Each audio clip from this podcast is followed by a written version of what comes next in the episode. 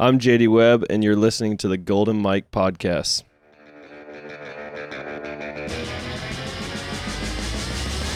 He's been the voice of wakeboarding for over a decade.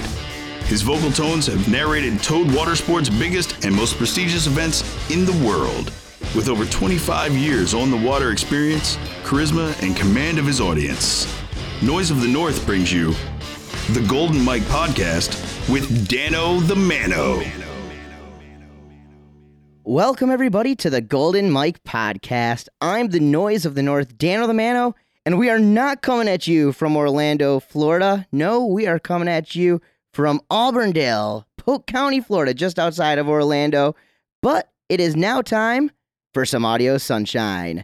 This audio podcast is based off the lake life, my passion for towed water sports, and the athletes who have helped sculpt the landscape of the sport we love. Twice a month, I'm chatting up with the industry's top names, past and present, the riders, and the people behind the scenes who make this world on the water spin. The Golden Mike podcast is brought to you for free on the first and third Wednesday of each and every month, both on iTunes and at noiseofthenorth.com. To keep this podcast no charge, I'd like to thank the sponsors of the show Woodrow's Hydra Fenders, Jammy Pack, Performance Ski and Surf, Hungry Boards SUP, SeaDeck Marine Products, and GoPuck. Be sure to check out the sponsor link on noiseofthenorth.com to help support and to find special offers and deals from the people who help me make this show happen. If you haven't subscribed to the Golden Mike podcast free on iTunes, please do. And don't forget to rate and review the show. Also, follow me on Instagram at Dano T and on Twitter at the Dano T Mano and at the Golden underscore Mike. You can also feel free to contact me anytime with any questions or comments through the Golden Mike Facebook page or email me, goldenmike at noiseofthenorth.com. Well, happy holidays to those of you who are listening in real time. And for those of you maybe listening for your first time, hello to you and thanks for tuning in. It's episode 32 and the final episode for 2015. And I'm proud to announce that we have successfully gone a full year delivering episodes twice a month on time as promised. And I'm excited to continue producing content for the Towed Water Sports enthusiast in mind. Whether you're into wakeboarding or skiing, tubing, kneeboarding, or even disc riding, I don't judge. I love it all and believe that there's a little room for it all in everybody's lives. All right, guys, let's move on to today's episode. JD Webb is our guest. JD has been in the game for a long time. He's one of wakeboarding's greatest and has the history and following to boast. JD is a real waterman. He can do anything behind a boat, a la wakeboard, barefoot, wake surf, etc. He can surf waves on the ocean with the best of them. I think he even fishes. He was born into the life on the water, and JD lives it. He's a super hard worker, and a decade after being named Rookie of the Year, he's still making podiums and winning contests, like Brostock 2015. He's had his ups and downs, but one thing you can always guarantee is if you meet him in person, you'll quickly become a fan of his professionalism and kindness. He'll shine that big old smile, shake your hand, get the photo, give you some wakeboarding insight, maybe a story. You never really know. But on this episode, I hope you get to know the man himself, J.D. Webb. And I'll be back with J.D. Webb on this 32nd episode of the Golden Mike podcast in just one moment. SeaDeck is the leading manufacturer of a range of comfortable and durable EVA non skid products for the marine industry. Working with the manufacturing leaders in towed water sports boats, SeaDeck has redefined non skid flooring. No more stinky carpet or hard rubber mats. SeaDeck provide exceptional non-skid, a luxurious feel, and because it can be customized to your specification, a unique look that will set your boat apart from the crowd. For a more in-depth look and for more information, visit SeaDeck.com and you have the perfect addition to your boat. JD Webb, good day to you, my friend. How are you, bud? Hey, man, I'm, I'm doing well. Thanks for asking. And also, we are mobile, and I thank you for inviting me down to your casa. Yeah, no, thank you for coming out. It's uh, it's definitely been a while, so it's good to have you back. We're we're right outside of Orlando here in well uh, Auburndale, Polk County, Florida. This used to pretty much be the spot where everything went down, but You're like last of the Mohicans. You're like one of the last ones down here still, right? Yeah, you know, uh, luckily for me, I've got uh, Brenton Priestley who lives with me, and then Jeff House lives in Winter Haven, and then Zane Schwenk. But uh, for the most part, it's just us. You know, when we first moved up here, Parks and Shane were still in Lake Alfred. Um, there were a bunch of guys in the in the county, but uh, now it's uh, gets a little lonely. Yeah, but it's nice though too because you probably don't have the same temptations as a lot of us up in the Orlando area have when downtown is much closer to home. Yeah, for sure. You know, that was uh, one of the reasons, you know. I can get to Orlando or Tampa quick if I want to, but uh, Smack dab in the middle. yeah, I'm I'm right in the middle, and um, you know the lakes out here. My lake is insane. We're pretty much it's only us out here whenever we whenever we ride. Yeah, but these these lakes are pretty gatorfied, right? No, Come on. come on. Everyone thinks Florida just has a lot of gators, Right. which I mean, you're from up north. You had to learn to get used to it. I was scared. I still uh, am scared. Aren't we all? I mean, they're big dinosaurs, but at the same time, we've been in the water for how long and nothing's happened, so you just kind of take it how it is. Gator attacks have never happened. Yeah, exactly. Knock on wood. I'm looking for something here where there we go. No, no, you're fine. So you actually did have some thoughts about moving up to Orlando or Clermont area at what time at one time. So what happened to all those? Uh, you know, for me, like, I think it was more the fact that owning a house out here and I've got a rental property out here as well, and the way the economy was going, I just had to sit on the houses a little bit longer, and um, it just wasn't feasible for me to make it up there. You got that business mindset, my friend. I mean, gotta try to make some money Yeah. somehow. Somehow, right? Well, dude, I'm so glad to finally have you on. It's something we've talked about for a long time and I actually almost lost you as a guest. You you were about to bow out, right? I mean, I always, I always give you crap, Dano. I mean, I love what you're doing. And, you know, we've been friends for a long time, but you would probably agree with me the most. If I'm not giving you crap, then you think something's wrong. Yeah. I'm actually mad at you. It's so, true. It's true. I've, kn- I've I've known you since uh, pre-driver's license. I, I Yeah. do believe at this point. A long time. Well, I saw you briefly at the Nautique dealer meeting this year. How did you enjoy that? Oh, that was awesome. You know, it's it's good for us to get around all the dealers and people that we're going to be working with for the upcoming boat show season and year. Uh, we got a lot of new product coming out at Nautique. Uh, the new G23. We've got the new NSS surf system um, that they changed with the hull of the boat. So, you know, there's there's just a lot of stuff, and it was good to get refreshed on everything. We got new audio. We got a bunch of stuff. So, um, good to hang out with the dealers. You know, have them use us throughout the year and whatnot. And uh, yeah, just show face. Should be exciting season for sure. So here's the question: Did you did you or do any of the riders actually sit through the dealer meetings? I actually sat through pretty much every one. I mean, we have to be there from you know a specific time to a specific time, but they never say, "Hey, sit through all these meetings." It's just kind of mingle and you know hang out with the dealers. Oh. But for me, like you gotta you gotta learn the business side of things too. And that's what I was going to get to. You know, as an athlete, you are um, you have a lot more worth to the brand if you actually know all about it. And and I've tried to say it to a lot of athletes. You know, at the end of the day, you could be the best wakeboarder in the world, but if if you're not putting butts in the seats, Exactly. you know, what are you worth? Why are you going to get paid? Yeah, that's that's the biggest thing that you know my dad's always tried to pound into my head is like you can always be a great athlete, but what happens if you get hurt? What's what's next? You have to make sure you're you know more valuable to these companies. You know if something were to happen. So if you you get the knowledge, you learn everything, you show that you're interested in what they're doing, and then you just go out on a day to day basis and work hard for them. You know it's gonna you're gonna have a longer um, career for sure. I mean, yeah, Murray. Yeah, exactly. And he's still on the athlete side of Yeah. things, you know. But yes, being smart, solidifying yourself a spot down the line, whether it's being a team manager or, or something in boat sales or or anything, you know. For sure. Yeah, I mean, Murray's probably in better shape than 99% of the athletes out there. So, Yes, he's been he's Um, been very smart. yeah, he's he's killing it. so what what is your relationship with some of the dealers? Are there any dealers that you're super close to?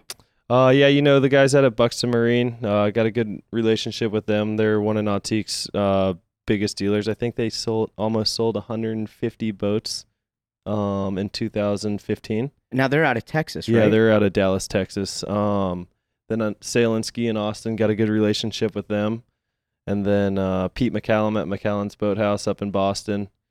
Uh, you know, there's a lot of them. I try to try to get around. Um, pretty much January and February is boat show season into March, so I try to work as many of them as I possibly can, and uh, you know, just get to learn that business side of things and You're probably a, you're probably a pretty hot commodity for these boat shows. You're probably a highly requested athlete at uh, at some of these boat shows. I would assume.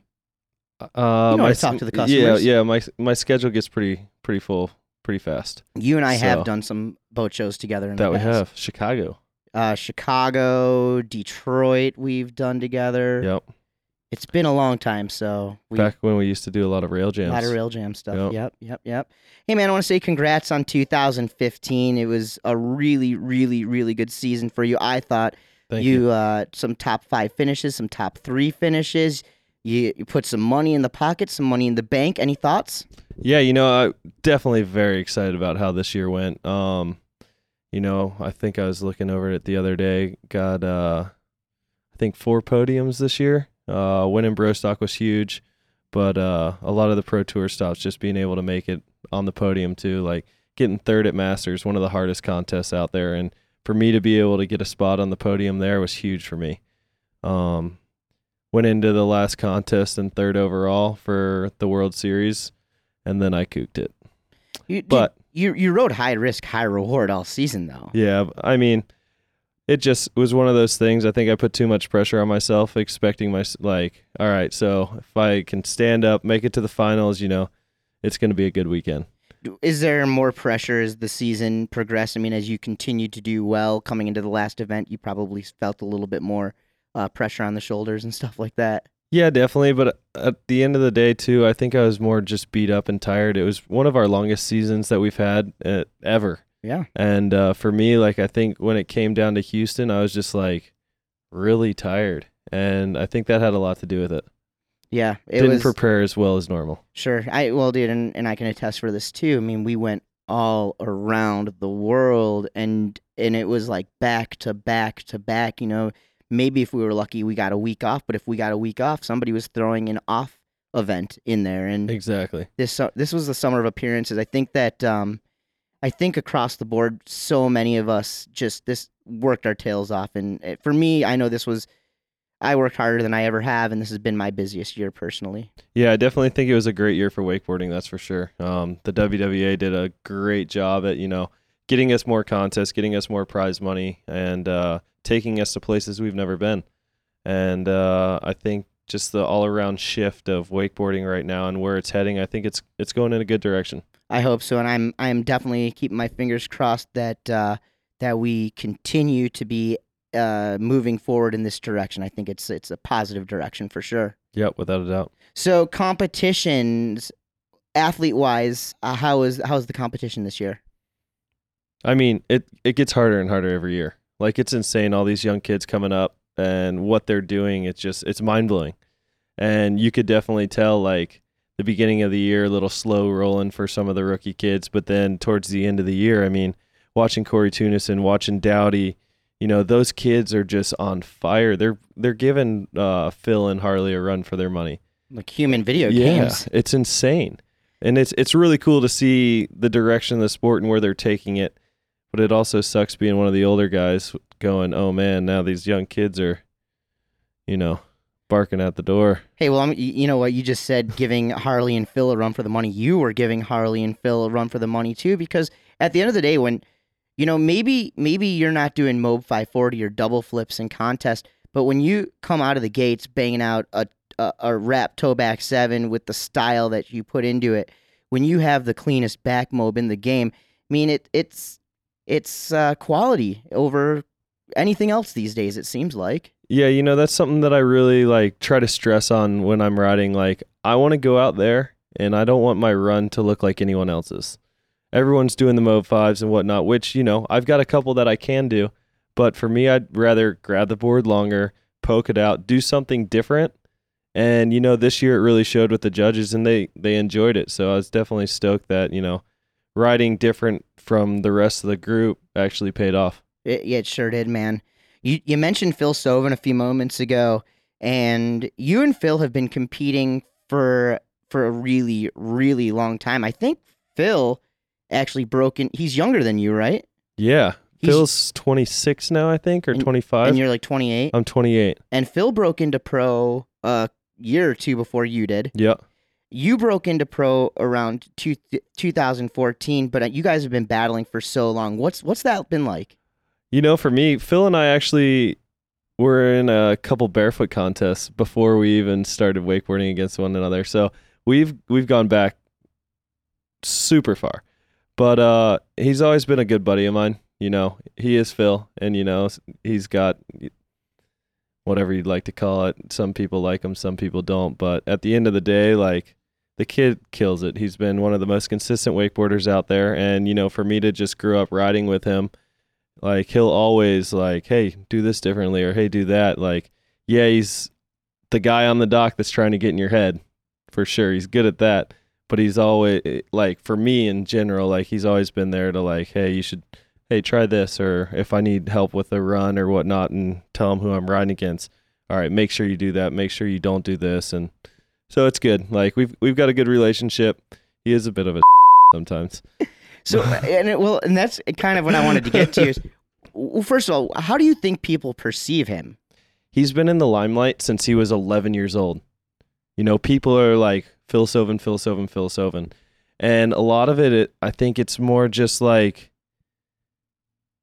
I don't know. I don't want to say socially awkward or whatnot, but he's like, sometimes he just doesn't like, someone will be talking, but he's like, well, I don't really know what to say next. And he's quiet. So a lot of, I mean, he's not quiet to his friends, but when if the average person walks up, like he's very, he, he doesn't really have the, he doesn't sit down and take the time with them. And I don't think it's because he's trying to be mean or be rude. Right. I think it's just like he gets put in an awkward position to where he's like, okay, um, I'll see you later. Have a good day. I You gotta, know. I, I gotta hand it to Phil though. Every time I've ever done a any kind of charity effort or anything, he's one of the first guys. Hey, what can I do? For sure. You know. Now he'll say that to me behind closed doors. Now in front of in front of groups of people, Yeah. he's definitely going to be a little more of a, of a smart ass. yeah, for sure. But uh, hey, it is what it is. you know like it, i mean like i was saying we've we've grown up together i consider one of them one of my closest friends and uh you know sometimes people might get the wrong impression just because of you know his upbringing and just what he's been uh um what's the word i'm looking for what he's just been what what i don't know I don't know. I so I'm I'm gonna say this like sometimes, and and I try my best not to do this to Phil. I, I try to give everybody this the same you know level playing field when I'm announcing, but I just in a way through media somehow over the years he's kind of been painted as the villain of For sure. wakeboarding, and it's it's not really true. He's opinionated. Yep. And you got to give him credit because he says what he wants. He says what's on his mind. He doesn't hold back. He doesn't care Which- who you are. And which is good because a lot of us don't. A lot of us get taken advantage of. A lot of us get walked over from sponsors to people putting on contests to whoever. And Phil's not afraid to tell you how he feels, no, he and it's not a not a bad thing. Well, he's he's not afraid to lay down the not politically correct answer. for sure. All right, well, this is your podcast, not Phil Sovens. I will have him on here someday, but I want to start talking about some of your roots stuff. Uh, you're from the west coast of Florida. Where did you actually grow up? Uh, I grew up on Anna Maria Island. So, is there waves there, or was it a surf town? Well, I mean, the Gulf Coast of Florida, the waves aren't consistent. I mean, waves in Florida in general aren't consistent. But uh, you know, when whenever we have a cold front or if you have a hurricane that comes through, like you'll get waves. So I started out surfing at three years old. Uh, my dad, uncle, they grew up surfing, skating, you know, fishing, doing that whole um, whole thing. So got into surfing at a young age, and once you realize that you don't have consistent waves, you got to move to something else. Absolutely. So, how old were you guys when you decided to move out of out of the West Coast? Um, I was 13, so I was in sixth grade. I remember uh, when we moved up here. We started show skiing over on the Gulf Coast. That was like the next thing that we did when you know there wasn't swell. So it was it was cool because it brought the whole family together and we could all participate and you know uh, have some fun. Sure. So you talk about your dad having. I, I've heard you talk about your dad having the skate and surf background. You just mentioned a little bit of the surf, uh, and I obviously know he's been a huge influence in your life. He's been a huge influence in a lot of people in our industry's lives. You know, he's been always been a guy that people can go and talk to and whatnot. Um, but can you give us a little bit about about Ben's history, Ben Ben Webb? I mean, not only Ben, but my mom as well. You know, both of my parents. I definitely wouldn't be where I am today without them. They sacrificed pretty much everything so I could wakeboard. My dad sold his business so we could move from the Gulf Coast up to here, not knowing what they, he was going to do next.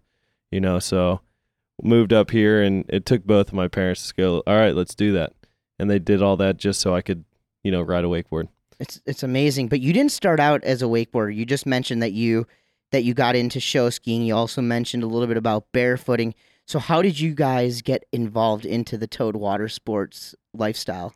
Um, I think a- a lot of it had to do with you know my dad and them. Like I was saying, they were fishing guides back in the day, and they always had boats growing up, and they you know would go ski behind their boats and whatnot. Well, when we weren't surfing, like my dad was pulling us around on a knee board behind a 24 foot Carolina skiff with a tower. And we're like, one day my parents are like, well, why don't we try this show ski thing out? Because Sarasota Ski-A-Rees, which is only about 35 minutes from Anna Maria, they're like, let's go down there and check it out. And, you know, one thing led to another, and we were all show skiing. All right, so so what did you do in the ski show? Uh, in the ski show, I did pyramid. I was on top of the double top four tier when I was five years old, six years old, um, wearing some purple tights. That's part of the show ski background, I guess. I, I was there. You know, you know, yeah, I did yeah, we've all done it. But uh, I barefooted. I did botos. Well, around the boats, everyone calls it differently sometimes. Um, and then I wakeboarded as well. Okay, so you started as a show skier, and then you got into pretty competitive barefooting as well, right? Yeah. Yeah. So I started training with Ron Scarpa when I was probably six years old. And uh, that's what started us coming up to Winter Haven. Okay, did you dabble in any traditional water skiing at all? No, I never did any of the three event stuff. It was just show skiing and barefooting. Yeah, but you and I have had this ongoing battle that you'd crush me on a trick ski for for for a decade now, and we've never actually gone out and had a a contest against each other. But I always just kind of assumed that you were a trick skier. No, I mean, I think it's more along the line when, especially when uh, I lived at my other house and we used to have these battles and talk crap to one another. Um, I would always take my trick out behind my wakeboard boat. I tried tricking behind an actual ski boat. That's so hard. It's ridiculous. easy. It's not easy at all. But I mean, I could pretty much do my wakeboard run on a trick ski Yeah, very impressive. behind my behind my wakeboard boat. I love it. I love it. One of my favorite things to do. Trick skiing. People don't give it enough credit, but it, It's and, not easy. and you know what? You know what else? The traditional trick skiers won't give riding behind a big wave, a big wake, a try. Like I love adding 15 feet to my rope and riding the G23 or the G25. For sure. it's it's a it's a blast, man. It's so much fun. Obviously, you you're not gonna bang out 60 tricks in 20 seconds. Yeah, exactly. it's still like a lot of fun. You mentioned that you competed against Phil Soven in barefooting. Who are anybody else? Guys like Watson or Um, I re- Parks? Parks for sure. Uh, we did a Banana George contest and endurance contest up at Cypress Gardens one time, and I can't remember exactly what I said to Parks or something, but we joke about it all the time. I guess because I had never really seen him at the barefoot contest before, and I'd been doing it for years, and I guess I might have said some smart ass little thing to him, but he keeps holding it over my shoulders. yeah, you were like you were like eight years old, Yeah. talking smack to PB. Yep. PB's not that much older than you now, is he? Uh, PB's got like five years on you. So Yeah, yeah, so yeah, you're, so you're talking smack to. It was probably right before Parks transitioned into his whole wakeboard career. Yeah. he, he was winning X Games at 14. Yeah. Exactly. Do you remember your first wakeboard experience? I do actually. I wouldn't even say my first wakeboarding experience, but the first time I encountered someone else wakeboarding and knew that that's what I wanted to do. And it was back when we were in Sarasota. Um, Zane Schwenk was also part of the Showski team. Right. And uh, I remember this is back when I was just barefooting and climbing pyramids and not doing too much. And I saw Zane, he did a big S bend for the time. I'm like, man, that looks really rad. Like, that's what I want to do. I told my dad. So next thing you know, we bought my first wakeboard from uh, National Kidney Foundation silent auction, and got me a wakeboard. And you know, from there it was just trying to ride every single weekend when we went down to the show ski um, team. So you were doing the wakeboard thing and the show ski thing at, at the same exact time. How fast did wakeboarding become your main focus? All right, so from about five to nine is when I was show skiing to barefooting. Um, I started wakeboarding when I was nine years old, and pretty much I barefooted till I was ten competitively, and then it really transitioned. Like I was going up to train with Scarpa, and I was bringing my wakeboard. I was riding riding my wakeboard instead of footing with them. So that was kind of how did old Ron take that? He was actually really really good about it. You know, we had a really good relationship with Ron, and uh, he was definitely a, a big influence for me growing up. He definitely uh, helped me out a ton you were right there. You were a part of that era where a lot of the traditional skiers or footers or people who had been doing it for years just looked at wakeboarding like it was a joke. And yeah, my dad was one of them. My dad always told me, "Hey, this this sport is going nowhere." Yeah, know? it's it was it was different, and the people that were doing it were were not your traditional water skiers. Yeah, you and, know, and so. the traditional water skiers were kind of being like I don't know. They they were kind of outsiders compared to the exactly. It seems like water skiing and wakeboarding have always had their differences. It's cool nowadays to see it and how much it, they've both evolved. And I mean, you go to the Masters and we're all hanging out together. There's no crap talking with anybody. Like we all respect what each other do, and it's just you know we we all play on the water a little bit differently, but at the same time, it's like one big family. I think the skiers, at least the younger skiers, are starting to realize that hey, we're not here to take uh, that you that the wakeboarders aren't here to take away their tradition. It's just something new. It's just for sure evolution, you know. And and now in in wakeboarding, we're kind of starting to see that with the whole wake surf thing. It's us against the wake surfers now. Yeah, and at the, at the you know it's, it, the crazy thing is at the end of the day, you know realistically, guys like you could probably go to a wake surf contest and yeah, but do I don't okay. even want to. For me, wake surfing's recreational. Like Sure. it's fun to do on the weekend, but there's no risk. Yeah, no so doubt. there's really But there's no there there's no question that there's a lot of money being There's- allocated towards wake surfing. oh, surfing. without now. a doubt. I mean, you see every every boat company out there, they're designing boats for wake surfing. Yeah. So I mean, twenty year old kid isn't going to be able to go afford a G twenty three. no, it's the Their dad who wants to wake surf. it's the wave. Yeah. So it's uh, it's definitely uh I think I think. I think we'll see the wake surf thing kind of plateau, and then I think we're gonna start seeing the cable uh, start growing. Well, I think it's continuing to grow. I just think that it's kind of being overshadowed right now by the whole wake surf phenomenon. But Cable's going to save the sport. Oh yeah, it's, you know, it's so it's feasible for people to do. They can go ride for the whole day for you know forty bucks. and we're gonna start seeing more cable. uh, we are already starting to see more cable parks popping Everywhere. up everywhere. Uh, all around the country, all around the world. I'm sure in the next 10 years, we'll start seeing an indoor cable parks uh, starting to come around. So it's just, it's exciting. Yeah, It's, without a, it's an exciting time for us. Uh, getting back to to your beginnings, so you were obviously a competitive barefooter. So uh, getting into wakeboarding, uh, the next step obviously was competitive wakeboarding. So what was your first contest? Uh, my first contest was in Jacksonville. Uh, it was uh, Extreme Cup or X Cup, X Cups that Sean Dishman used to put on, right? and um, that was my first contest. That's where I met Danny. That's where I met Byerly. Do you remember what year this was? Oh man, I'm the worst with remembering. But I'm guessing this has got to be late '90s. Yeah, for sure. It it wasn't into the 2000s. It was definitely probably 90. I would think 97, 98.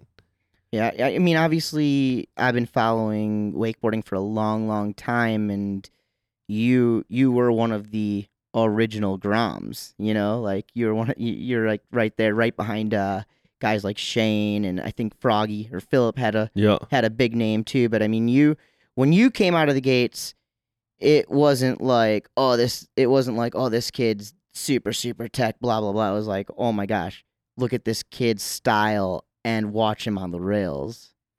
Well, the rails didn't come till when was the first carnival? That mm, ninety nine. Yeah, I wasn't involved in the first carnival. I helped paint all the rails for the first carnival.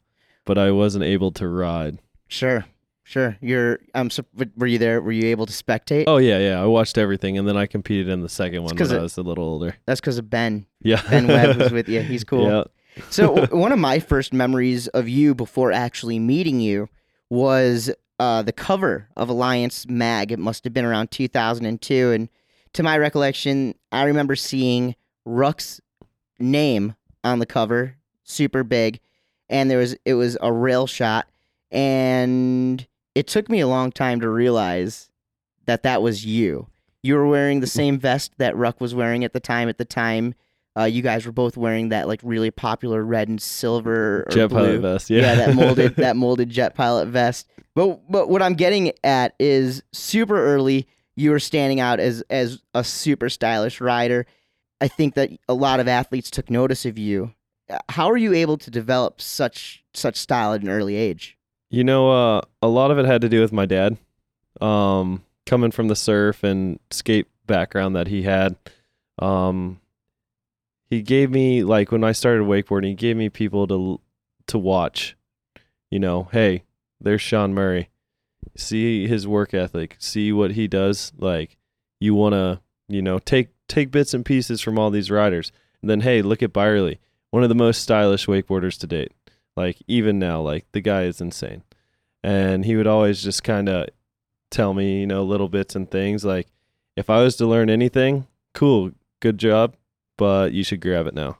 Like he was always making me grab my board. And when it came to rails and stuff, if we were building rails out in the backyard, and this is back when we used PVC pipes, it's yeah, you get one piece of PVC pipe, you're not using two.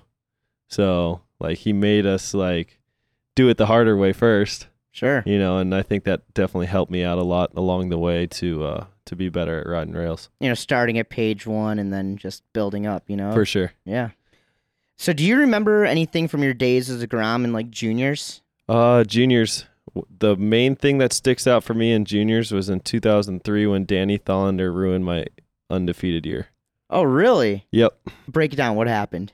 I mean, we were in Kelowna, BC, and I I had won every single contest that year coming into Kelowna, and uh, I mean, for the people that have been to Kelowna or ha- know anything about that site, it's probably one of the worst sites you can wakeboard at.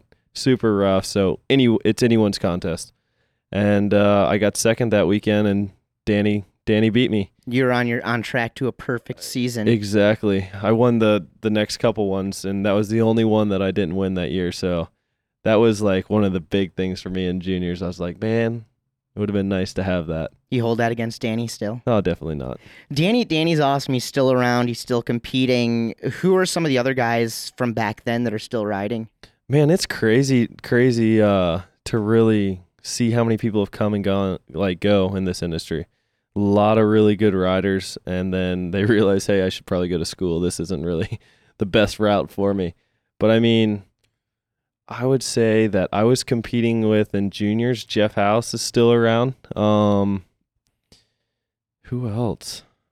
Henshaw? Henshaw, but he's not really doing any boat stuff anymore. But he's still still around. But it's really there's not many. There's Yeah. not many because if you look, like I mean, obviously you got Shane and Danny and those guys. Those are like the group above me, and then underneath you got like Jimmy LaRiche and Adam Errington and whatnot. But from my um, from around when I was in juniors, I think that's about it. Yeah, that's that's crazy. Are there any names that you're surprised that are like no longer a part of it anymore? The guys that you thought would have been here for years and years? That's a tough one. Um, Hank Carter. He uh it's so funny. Him and Justin Sellers came down earlier um this spring and uh came down and rode for a couple days and Hank just crushed it. He's living out in Colorado doing his own thing. Justin's out there as well. But those were two of the kids that I grew up riding with all the time and um it was cool to see them come down and throw on a wakeboard again and see what they could do. So what are what are like those guys doing nowadays? to be honest, I don't. Justin, I think's working at a bank, and then uh, Hank, I don't know exactly what Hank's doing. They're probably snowboarding every yeah, day. they're they're big living fat it up. paychecks. Yeah, exactly. They're. I remember I was talking to somebody. I can't recall off the top of my head, but uh, it's like, hey man, how's things going? well, now that I stopped wakeboarding, I'm actually starting to make good money and life's great. I'm Yeah. not stressing anymore. Hey, at the end of the day, though, we've gained some really great life experiences. Oh, without a doubt. I wouldn't So- change it for the world. This is the best thing. Couldn't and wouldn't. Yep, exactly.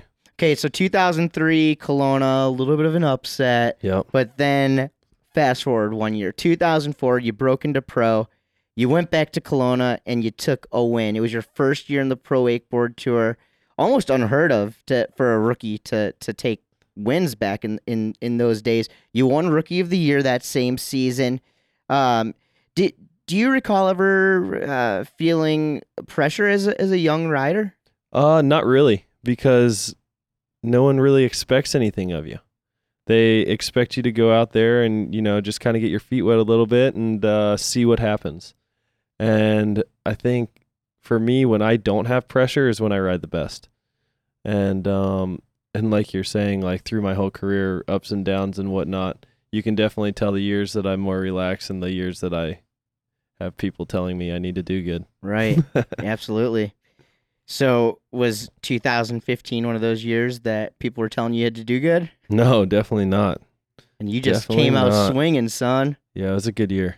So I recently saw an interview with you saying pre 2014, 2008 was your best season. Can you remember what made that year stand out so much? I think it's just the contest, like going out. I think I made it. I don't want to say made every final, but I know majority of the finals. I was in every final. Uh, I podiumed a ton that year, and uh, I got s- second or third overall.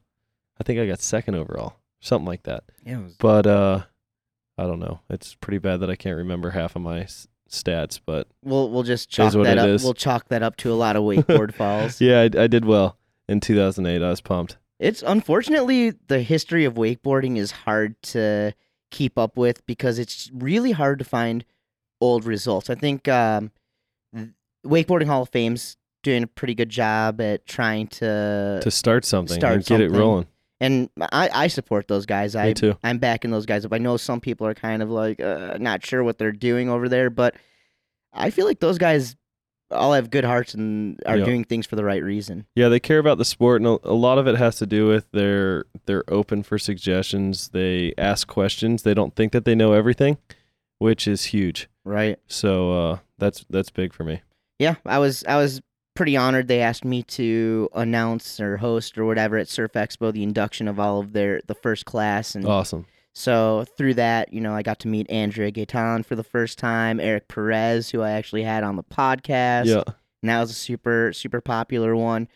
Uh, a guy by the name of Tony Klarich, who uh, I I actually met him last year at the USA Water Ski uh, Awards that I that I hosted. But he was a guy that I watched a lot. I know he kind of he he kind of had that whole water ski thing, and I think he was kind of pushed out a little bit because he's kind of had a goofier uh, approach to the sport. But I think now, as as we've all grown and gotten older, I think people are starting to kind of respect what what Tony does and For sure. And I mean, the the fact that like the way that I see it is whether you're goofy, whether you're different, like as long as you're out there doing it and you're spreading wakeboarding to people that haven't done it before, like we're all growing the sport.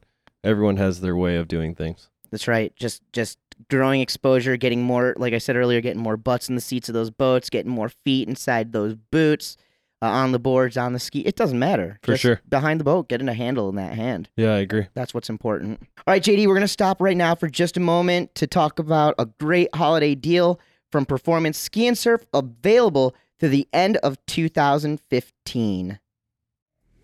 All right, Towed Water Sports enthusiasts, if you caught episode 30, then you know all about the amazing opportunity Performance Ski and Surf in Orlando is offering to all Golden Mike podcast listeners. Get a $50 gift certificate for only $30. That's right, 50 for only 30, and it can be used online or in store anytime. Here's how it works. Stop into Performance Ski and Surf, call or email sales at perfski.com Tell them you heard about this offer on the Golden Mike podcast or simply ask for the Dano deal of the day and they'll get you covered. Also, they're going to hook you up with a free protective neoprene cover for your board or ski with any 2016 wakeboard or ski purchase. Just mention the Golden Mike podcast or the Dano deal of the day and Performance Ski and Surf will hook you up. And now back to the show with performance ski and surf athlete JD Webb. JD, I want to talk to you about your appearance on Stunt Junkies. First, can you describe what the show was and the stunt that you performed? All right, yeah. So Stunt Junkies is pretty much a show that they had on the Discovery Channel, and it was just a bunch of extreme sport athletes doing crazy stuff within their sport. And for me, uh, Ryan Lamos came to me and wanted me to jump the Lake Eola fountain downtown Orlando. Very cool. So, so uh, how did you guys get everything all set up? Uh, we just kind of w- winged it. Like it was uh I mean, we we hired the guys at Step Up Productions, Ryan Davis and Kevin Little to build the jumps. And uh Can you just, just describe what the setup was? um so the the takeoff ramp was 18 feet tall. Uh it was 4 feet wide and then the landing ramp was 10 no, it was 8 feet wide and 15 feet tall. And the gap? Uh the gap was 60 foot wide. 60 foot wide. And this is not on a cable. This is done behind a boat. I was uh it was behind uh, a Nautique ski boat with a tower on it and my rope was 130 feet long. How did you guys prepare for this? Uh so we had all the jumps set up at my house the week before the the event. And uh so I could practice and figure out, you know, the angle of the jumps, how fast we had to be going and whatnot. And so the first time we set the jumps up, we set them up directly facing one another. And um, the gap was only 20 feet. I'm like, let's just keep it small. Let me figure out what speed because I don't want to just crank it out and hope for the best. A la Parks Bonifay, all or nothing. Exactly. Exactly. So we pretty much went, oh man, that was stupid. I told him to go like 22 miles an hour for the first go. Well, when you've got something that tall and your your pull points down low, you create more friction because it's pulling you into the actual jump. So you actually gain a lot more speed up the ramp than uh, you you're actually going behind the boat. So 22 miles an hour sent me about 10, 15 feet past the end of the landing ramp when I was 30, 35 feet in the air. Um, and with how long the the um, the takeoff was, it pulled me back towards the boat. So even if I would have landed on the down, I'm still landing. I landed like 10 feet to the left of the ramps, anyways. So it took us a while. We pretty much had to angle the jump so it was more, you know, cut in and it's more like a pendulum. Sure. So you're like swinging out and then coming back down on a ramp that's, you know, to the left of your takeoff. So there's more to this than just Yeah, lining it up and going for it. Exactly. It was it was definitely a, a big learning experience. Um, when we got everything figured out, we got it to 60 feet, and we're supposed to be taking the ramps down for the next day. And I'm like, all right, I'm gonna go one more time. If you ask Murray, you never say one more time. And uh, this is there's a little bit of a headwind. Didn't push off as hard, and uh, came up short. Luckily, the boys at Step Up built like a safety deck, and it wasn't just like a down. So I landed like right at the front of the safety deck, broke that, tumbled down the backside, and that was my last hit before we went to Lake Eola. So come game day, are you nervous? Oh, of course, because I mean, mentally, I'm just like, what if this happens again? And now I got this fountain here, and there's all these people that are going to be watching me. Um, they could watch me die today. This would be cool. Yeah. but we were supposed to have a full practice day at Lake Eola. Well, the silt was so bad that we couldn't figure out how to anchor the ramps. It took us all day. Sure. So my practice day didn't happen. So I pretty much the first time I woke up at 6:30 in the morning on September 30th and AKA JD Webb Day. JD Webb Day and Park Bonifay's birthday. Um, we always laugh about that, but uh, yeah. So I pretty much was up six thirty. Call time was well, call time was six thirty, and uh, we we did it at eight. And everything. And how many tries? One try? Um, I think I did it three times. I'm pretty sure. I uh, luckily had an earpiece. Um, I had cameras. I had everything strapped to me as well, so I could talk to Murray. He couldn't talk back to me, but he could like if I was in the air and I'm like, I'm coming up short, pen it. Like he could hear that. Cool. But there was so much slack in the rope anyways that it really wouldn't have helped. right. Um, but it it was more just reassuring to me, and I didn't think about that till afterwards. Sure, sure. Hey, s- wh- Why don't you think we see any anybody doing things like that anymore? You know, okay, Parks did the all or nothing gap. That was behind a boat. I'm trying to think of some of some of the other ones that have been big behind the boat, but you, it seems like rail riding behind boats is something of the past. Yeah, it definitely is. I mean, there might be a couple guys out that they're out there that still use jet skis and to hit rails and whatnot on their on their lakes that they build. But uh, most of the time, people are going to the cable parks. So the cable parks have definitely helped. Uh, you know, it's just a floating skate park. Right, right. Well, okay, so stunt junkies, as far as like Towed Water Sports go, they didn't just have wakeboarding; they also had water skiing. They had Scott Ellis jump something like fourteen ski boats, Yeah. and then they had like Gino Yockler do something. I oh I he jumped. A. I think he jumped a boat on a on a hydrofoil. With the tower too, didn't it? I'm pretty sure. Yeah, yeah, something I like don't that. It was. It, it, whatever it was, one. it was stupid. So okay, well that's what I was gonna ask if you if you had caught any of those or had any. I watched Scott's. I definitely watched Scott's. Um, and I watched a lot of the other ones too, the BMX ones and whatnot. So, I mean, it was definitely something cool, but they ended up not doing it anymore. I think it was more of a liability than anything. Well, yeah, somebody was gonna die pretty. I mean that one- that one where they had the guy uh, squirrel suit right through a or was he parachuting or something? Was it into the boxes? No, like through a barn, like an oh, open. I don't even know. They had some really really crazy ones. Yeah. You know what that? You need, speaking of that stunt that you did on Stunt Junkies, which just like a year or two later, we did a rail jam at NASCAR. Yep. and the Step Up Productions guys built a huge mega ramp over over the Step Up Productions bus or Mhm. something like it was stupid. It was It the was start massive. pool was like 15 feet above the ground into another big kicker. So I mean that meant as you were taking off, you were like 20 feet off the ground or something like that. And I remember Kyle Alberts was the was the guinea pig on that one. Yep. Were you- Kyle and then Phil and then myself were like the three guys that would hit the big the big gap. right. But uh Kyle and you remember Kyle cased Oh. it on the first try. yep. and he just got bucked and went right from the top and back flopped. Yeah. And when he it came sucks up, being the guinea pig. well, dude, Well, we've all been there. Like when you build a new rail, you got to hit it first Somebody or has to. Like it's Well, if Chad Sharp's there, somebody if Chad Sharp's not there, somebody has to hit it first, right? exactly My fa- my the funniest thing was, luckily Kyle was okay. for but sure. when he went down, it was like he was not okay. He came down, went underwater, and he came back up screaming, and we all jump in the pool, and we're and he's like, "No, I'm fine," yeah. and we're just like, "Dude, Well, you know, Kyle just he over exaggerates it sometimes.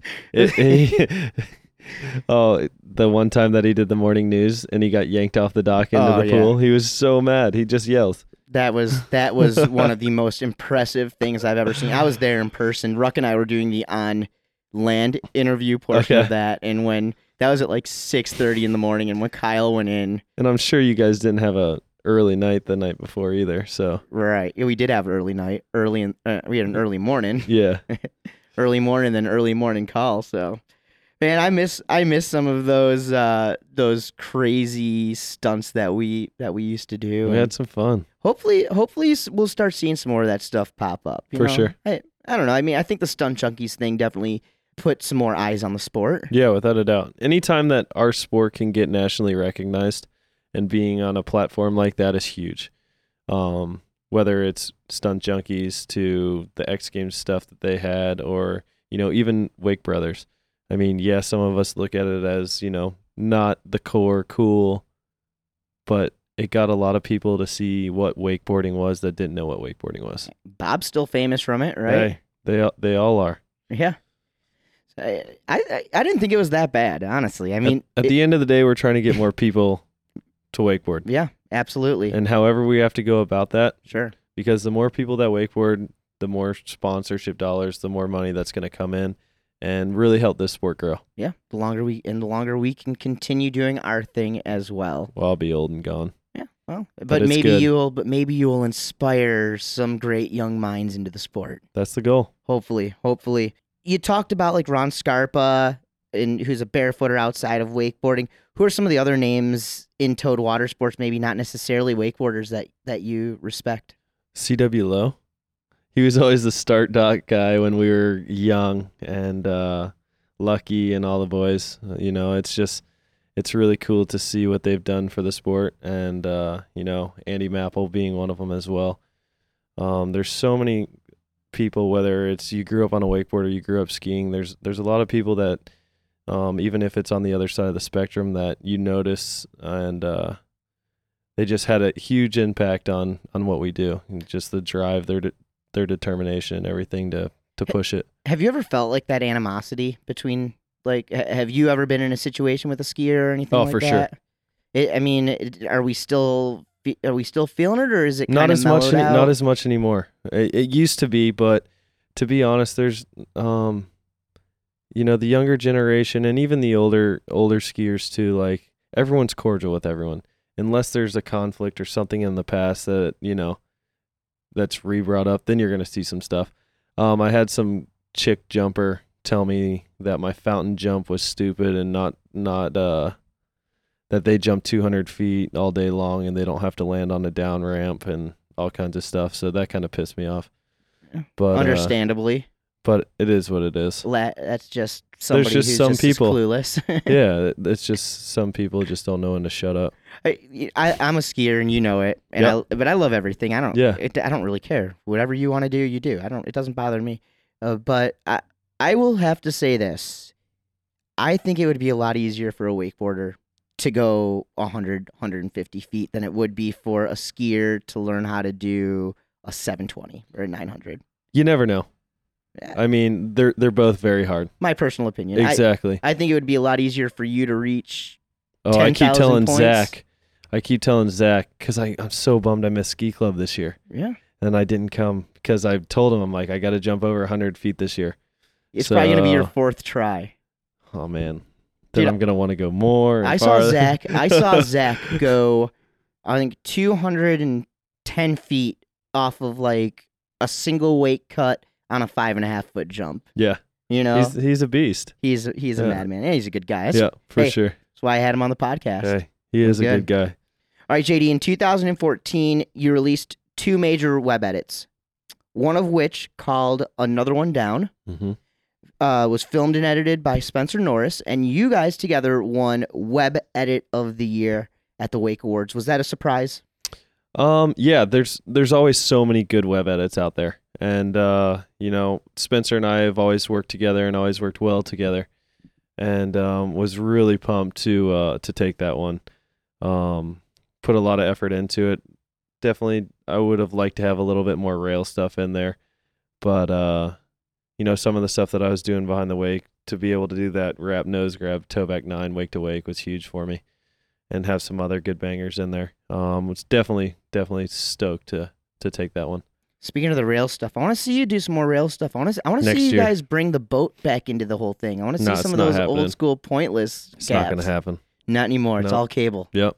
I, it is a heck of a lot safer. That and winching. I mean, yeah. I want to do a lot more winching stuff next year. Well, dude, you you you have one of the most creative minds in the business, so I'm definitely uh, looking forward to seeing what what what you're gonna put out. Yeah, thank you. And I know that video exposure is super important, but so are contests. And you've been doing a good job of staying pretty relevant on both sides of that fence for, for a long time. But I've heard you say a, a time or two that you really don't care about winning. Is that true?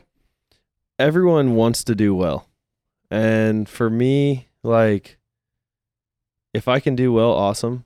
But I'm looking at trying to be to go out and do different things. So I would rather I mean, obviously if I could win contests all the time, I'd you know, financially it'd be great. But for me, like it's never been a huge priority and I've never really taken it to the point to where I'm like, all right, I got to go ride four times today. I got to do my contest run this many times. Like that's not fun for me. And if I'm not having fun, then I'm going backwards anyways. But do you think that if you did ride four times a day, you'd be winning contests? No, I don't think so. I think it's me putting a lot of extra pressure on myself when I get to the contest because it's like I've worked so hard for this. I've been busting my ass. I got to make sure that I do well today. So what you're saying is doing well is the icing, and a win would be the cherry on top. For sure. Very cool, man. Being a longtime contest rider, what do you think, if anything, do contests lack today compared to like when you started? They're the exact same. You know, yeah, we've we've changed formats up a little bit here and there. Um, and tricks have gotten harder and different and whatnot, but the contests for the most part are the same. Down and back, you get so many falls, and that's it. You've been to one wakeboard contest, you've been to them all, Ye- which it's unfortunate. I, I, I, I agree in one way, but at the same token, there's been so many events that we've gone to over the years that are. I I know the contests that you're talking about, Yeah. but they're also outside the box contests. You you know you're a you're a, a Wake Lab winner back in the day. Yeah. You've done rail jam events. I think. Okay, I'm gonna pull one out. You ready? You won the Stockyard Slam in Texas years ago. you know, there's so many like different rail jam events. Yeah. You go across. Uh, you go across. There's uh, fees. Then there's uh, Harbor Reach. There's so many of these different events. What would your ideal contest be? I mean, Red Bull did a good job doing Wake Lab. You know, not I'm sorry, not Wake Lab, but Wake Open, Sure. and uh, Which was just basically bringing- the three event contest of wakeboarding. Exactly. And to me, like, there's a lot of really good wakeboarders out there. Um, and you see it in other sports to where you got skaters that only sh- skate street, you got guys that only do vert, and they just stick to that. And that's probably where you're going to see our industry go. But it's really cool also to see who can ride rails, who can ride boat, who can do big air. Like, it's awesome. I mean, there's there's so many guys out there that are really well-rounded riders, and um, to see those guys like kind of shine, like, cause for me, like, I would say like back when we had rails and contests, that was a big thing for me because I could go out and not throw as hard a tricks as someone else, but then I could go out and crush it on the rails Right. and that was going to help you know get me into that next round because I was more well rounded than the other athlete. But I mean, it's just it's wakeboarding's come a long way, and uh, yeah, it's it's going to be cool to see you know where it goes with with cable and boat, and you know hopefully we get another one of those little three event kind of um contests again. Well, I liked the final stop of the Wakeboard World Series this this last year, the Houston Pro. I thought it was really neat. There was three events there. There Yeah. was boat, there was traditional cable, and then features only cable. For sure. and I think it would be really neat. Nationals does that same thing. Nautique's done a great job the last three years incorporating cable, uh, wake park, and and boat at the same event. So Do they have an overall for that?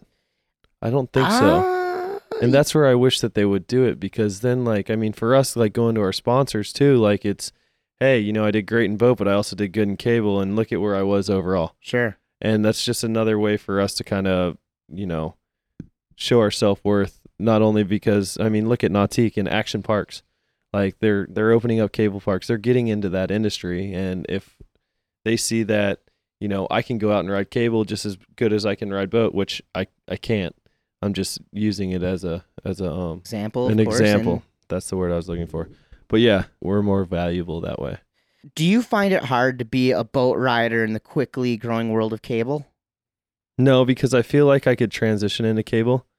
Um like like we talked about earlier, it's just the amount of rail riding I've done in my career.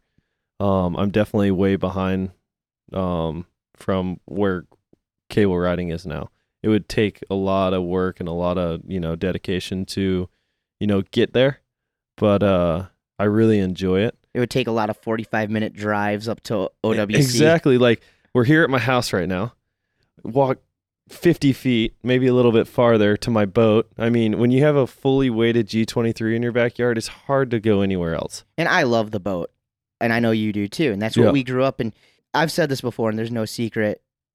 10, 12 years ago, I think Mike Ferraro was probably one of the only people who really, truly believed that cable was seriously going to take over. Yeah. You know, and uh, I've said it. I've said this before too. I don't think that he knew that it was going to turn into Wake Park, but he definitely had a good vision for For sure. but at the at the end of the day, I was impressed with the air tricks that the guys were doing back back when. But before like Tom Fooshee came around, it was just a bunch of dudes who had the guts to wing themselves around on a cable. It Exactly. wasn't stylish or really. I'm sorry to say, it just wasn't that cool. And I mean, just like what we're talking earlier, like everyone, however you do do your stuff, it's just like it's cool to see people out on the water, and they influence you know that next generation, whether it was just to get on a wakeboard or you know, to do the air tricks. But you see guys like Tom and there's and um, Daniel Daniel, and- Grant. Yep. but they still do air tricks. But they grab their board legit. They like they figured out a way to Make it cool. make it cooler Yeah. and now that inspires you. for sure.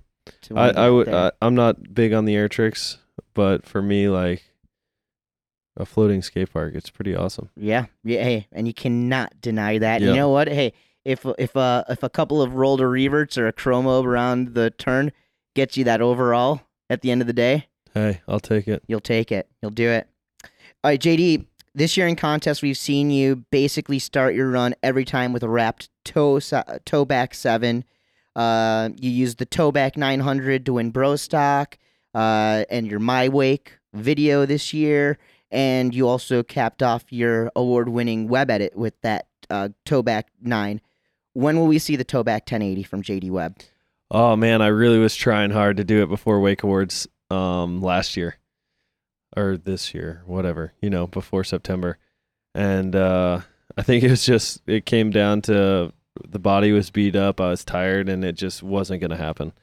Um I've definitely over rotated some toe back 10s off the double or toe back 9s off the double up and came around it's like, all right, I just got to commit to this.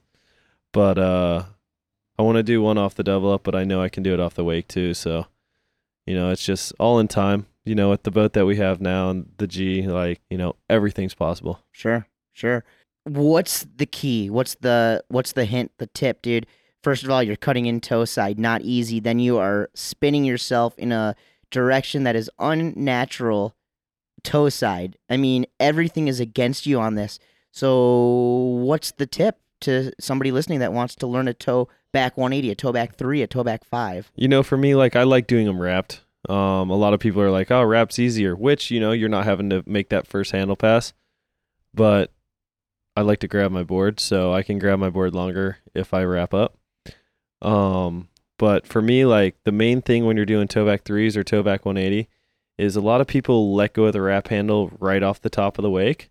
And then that's just going to, like, your lead handle, the main handle, that really pulls it away from you. So it's harder to keep it in at your hip. So, like, the one, like, the main thing that I tell people when they're doing anything wrapped is it's just like when you're doing anything off the wake. If you're going to spin up the wake, you're not going to get your pop and the handle's going to get pulled away from you. Same thing. If you let go of the wrap handle, you know, too soon, it starts to unwind you as you're going up the wake. So you pop first and then let go, and then it helps keep that that uh, main handle right close to your body. There it is, guys. Trick tips with JD Webb. JD, I gotta hand it to you, man. You, uh, your your your wakeboarding. It's like poetry in motion, and and it's enjoyable to announce for you and, you. and watch you ride. It's exciting. It's high risk. It's high reward. It's stylish. It's pretty much the way everybody wants to ride. You're one of those guys that when I say your name on the microphone, uh, hold on, I gotta go watch. I Yeah. mean, you see it all the time. Thank It's- you. and it's very very cool, my friend. Dude, we could sit here for hours, you know, and chat chat it up. So I'm gonna cut this thing right here. But before we finish up, any upcoming projects or appearances that we should look out for? You know, going into 2016. Going into 2016, there's really nothing on the books, which is nice. Uh, we won't really know our contest season or schedule until you know first of January, but uh, got a lot of boat shows coming up. Um, I only have two on the books right now, but I know they'll start Where are you gonna coming be? in. Um, Maybe I'll I'm, see you there. I'm going to uh, Russell Marine in Alabama, All right, and then I'm also doing the Portland Boat Show. beautiful. So Birmingham and Portland so far, but uh, And I'm sure I saw you. I saw you mixing it up with some of the dealers at dealer hey, days. So you got to, you I'm- gotta, you gotta, you gotta make sure you When- sweet talk them and get them to. when all the other when all the rest of the athletes were hanging out with each other, I saw you and Byerly sitting over there with uh Well, with that- some of the dealers. Well, that was the main thing that Nautique asked us. They're like, "Yeah, I know you guys are all friends, and you probably don't know all these dealers, but go out and sit with them, talk with them. Like, They're it's cool. huge. It and means so there's much. there's a lot of good dealers out there, and you know, you know they'll they'll use us. It's a, And, it's a uh, lot easier to keep your job down the line when the people who are paying the bills continue to ask for you to come up to their shop. Once they stop asking, then you know you're doing something wrong. Yeah, no doubt. All right, JD, sponsor love, family love. Who do you want to give some shout outs to? Yeah, you know, um, definitely my daughter number one. Uh, she's been the whole reason why, especially since she's been born. Um, giving me that extra motivation to do what I do and uh, make sure I can still provide for her and uh, definitely my parents. Um, they I wouldn't be here without my parents and my you know my siblings. They've always been super supportive. Um, my whole family in general, but uh, also sponsors. You know, Nautique boats, Hyperlight wakeboards, Billabong, Dragon, and uh, Performance Ski and Surf. You know, those guys have been with me pretty much since day one. A little bit newer to Billabong, but you know, I feel right at home. So it's uh, it's been a good ride, and you know, just keep going. Yeah, you fit in there, man. You fit in for sure. Social media outlets. Yeah, it's pretty much uh, JD Webb 87. Um, some singer took JD Webb, so I had to throw in my date of birth at the end. But uh, JD Webb 87 on Twitter, Instagram, Facebook, on all of it. So You got Follow that blue me. you got that blue check? blue check. No, I'm not that cool. You're not I'm not that cool. Are uh, you verified? no. My Yeah, dude, I've see, got I- five thousand followers, man. I know it, it's so hard to get the blue check, and I think you actually have to contact them to get the blue check. Because when I was with Red Bull, they were trying to get all their athletes to get the blue check. You're like, do you know who I am? Do you know who I am? I, have am? a blue check. Come on. come on. I gotta be for real. JD, thank you, man, so much. Thanks for having us out to your house here. Appreciate you. it, man. This has been this has been a lot of fun. It's been a good one. yeah, thanks for for coming out, boys. That's right. Well, guys, the final episode of 2015. 24 episodes down in the last 52 weeks. Couldn't have asked for a better guest to finish out the year with, and you can dig that, baby. Oh, yeah. Now, y'all just hang tight for just one moment after a very short break. I'm going to be back to finish her off right here on the Golden Mike podcast. Yeah. Nothing's better than paddling with friends and enjoying a day on the water. And that's why you need to check out Hungry Boards SUP. Hungry Boards go the extra mile and are passionate about their work and the sport of paddleboarding. They strive to create stronger, higher quality boards at a better value. Hungry boards are designed to provide performance and stability to help keep you hungry for the enjoyment of SUP. Be sure to like them on Facebook and check them out at www.hungryboardssup.com. Hungry Boards, real boards for real people. J.D. Webb, the final guest of 2015. What a guy. For any of you listeners out there who are fans of Wake, I do hope you eventually have the chance to meet JD. He's been a part of the sport for so long, he's done so much and is respected by so many. His style is still dope and he continues to progress his riding while also continuing to raise the bar on himself and the people he surrounds himself with. I can't believe we're 32 episodes deep on the Golden Mike podcast. What a trip. It's happened so fast, and well, that's going to do it for 2015, folks. And I'm stoked. I'm pretty proud. It's been a great year. I've traveled around the world. I've announced the biggest events in towed water sports, made many, many new friends, and of course, I feel very accomplished on the fact that we've been able to sustain the entire year delivering episodes as promised. On a side note, one of my goals for 2016 is to find a little more monetary help so I can continue delivering the content to all the enthusiasts, fans, and even the newcomers to the world of towed water sports. I thank you all for listening, and if you were to give me a gift this holiday season, it would be that you rate and review this podcast on iTunes. Also, just have a happy and healthy new year. Well, that does it, y'all. And we'll be back with episode 33 on the first Wednesday of 2016. So stay in touch. I want to hear from you guys. Please shoot me a note through email, goldenmike at noiseofthenorth.com, or message me through the Golden Mike Facebook page. Again, I am on Twitter. You can follow me at the Dano T Mano or at the golden underscore Mike. Better yet, follow me on both. I'm also on Instagram. Shoot me that follow. D A N O T M A N O. Dano T Mano's my name. Thank you again to JD Webb. And now a few shout outs to the sponsors and the folks behind the scenes.